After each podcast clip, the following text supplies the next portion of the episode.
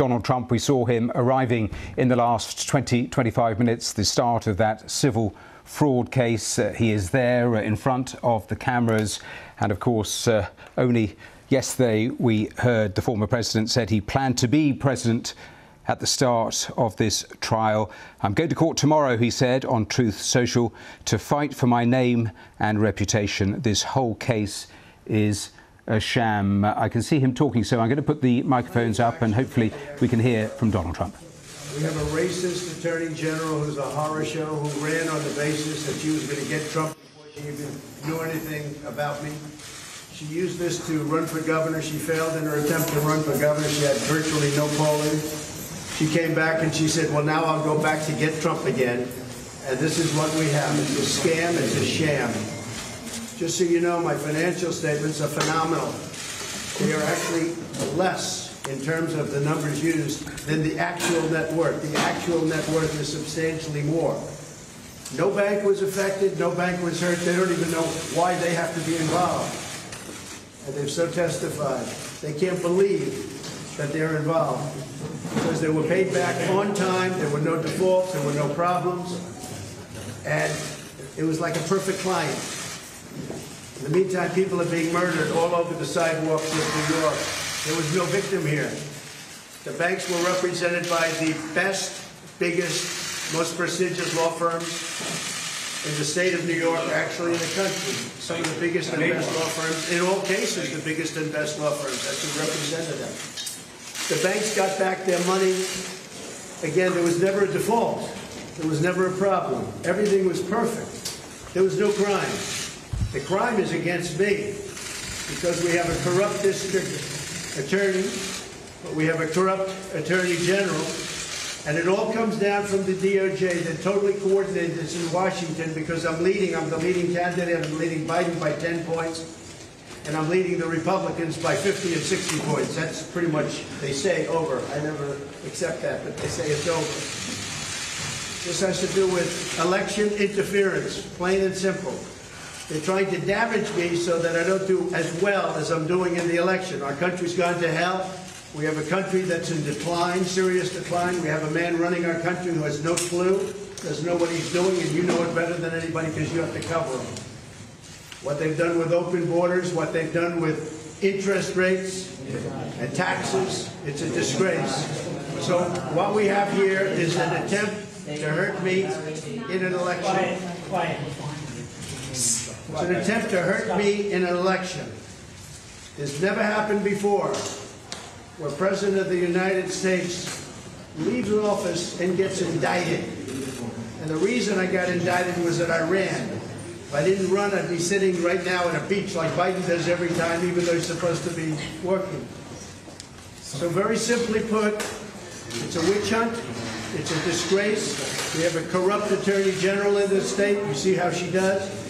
This trial was railroaded and fast-tracked. This trial could have been brought years ago, but they waited till I was right in the middle of my campaign. The same with other trials and indictments. It's all run by DOJ, which is corrupt in Washington. Everything goes through them. They're all corrupt people. Frankly, our country is corrupt. And that's one of the reasons I'm running. We're going to straighten it out.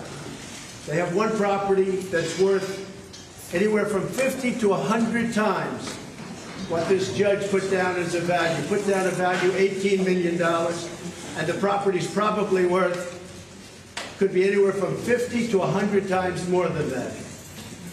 And a lot of those numbers could even be low. We have other properties the same thing, so he devalued everything. I didn't even put in my best asset, which is the brand in terms of value. Coca-Cola, take a look at their value. They have a value. The value of their brand is more than everything else put together. My brand is extremely valuable. I didn't even use it in my financials. If I wanted to build up a financial statement, I would have built it up by using brand in addition to everything else. We have the greatest properties. We have among the greatest properties in the world, and I have to go through this for political reasons. This judge is a politician. He comes out of the clubs. He's running unopposed. The reason he's unopposed is because he's getting Trump.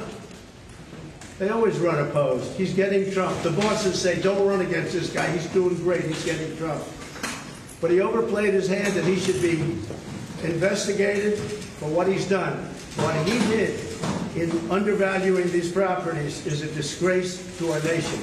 This shouldn't be a case. One other thing, we have a clause in the contract which tells essentially buyer beware. The contract is very, very, if you take a look and you speak to the banks, and you will, I hope you speak to the banks because the banks got paid in full. I hope you speak to the bank. But we have a clause in the contract, it's like a buyer beware clause. It says when you take a look at the financial statement, don't believe anything you read. This is up front. Don't believe anything you read. Some people call it a worthless clause because it makes the statement and anything you read in the statement worthless. It says go out and do your own research, go out and do your own due diligence. You have to study the statement carefully. Do not believe anything. In fact, it's so strong that people read it and they don't even accept it. They don't even want it. They don't even use it. It's called a disclaimer clause. It's very common. If you put it in, if you don't have time to do statements, or even if you do have time, people like to have it. This is what's called a full disclaimer. We disclaim the financial statements. But even with a full disclaimer, which immediately takes you out of any fraud situation and any litigation. And by the way, when the Attorney General found out about the disclaimer she said, that's okay, let's go forward anyway. Good publicity. These are corrupt people we're dealing with, the most corrupt people. We have a great company. I built a great company. It's got tremendous value. It's got some of the greatest real estate assets in the world.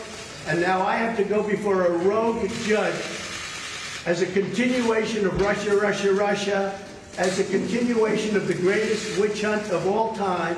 And I don't think the people of this country are going to stand for it. If I weren't leading in all the polls, or if I weren't running, I wouldn't have any of these cases. I wouldn't be seeing you this morning. But I'll be seeing a lot of you because this is a horrible thing that's happening to our country and we've got to get it straightened away. So we'll go in and see our rogue judge and we'll listen to this man. And uh, I think most people get it. People are getting it. I can tell you the voters getting it because every time they give me a fake indictment, I go up in the polls and that's never happened before.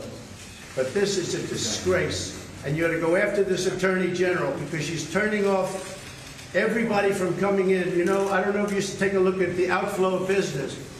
Businesses are fleeing New York because of horrible, horrible attorney generals and judges like we have. They go to other places where they can be treated fairly and with respect. Thank you very much, everybody. Thank you. Thank you.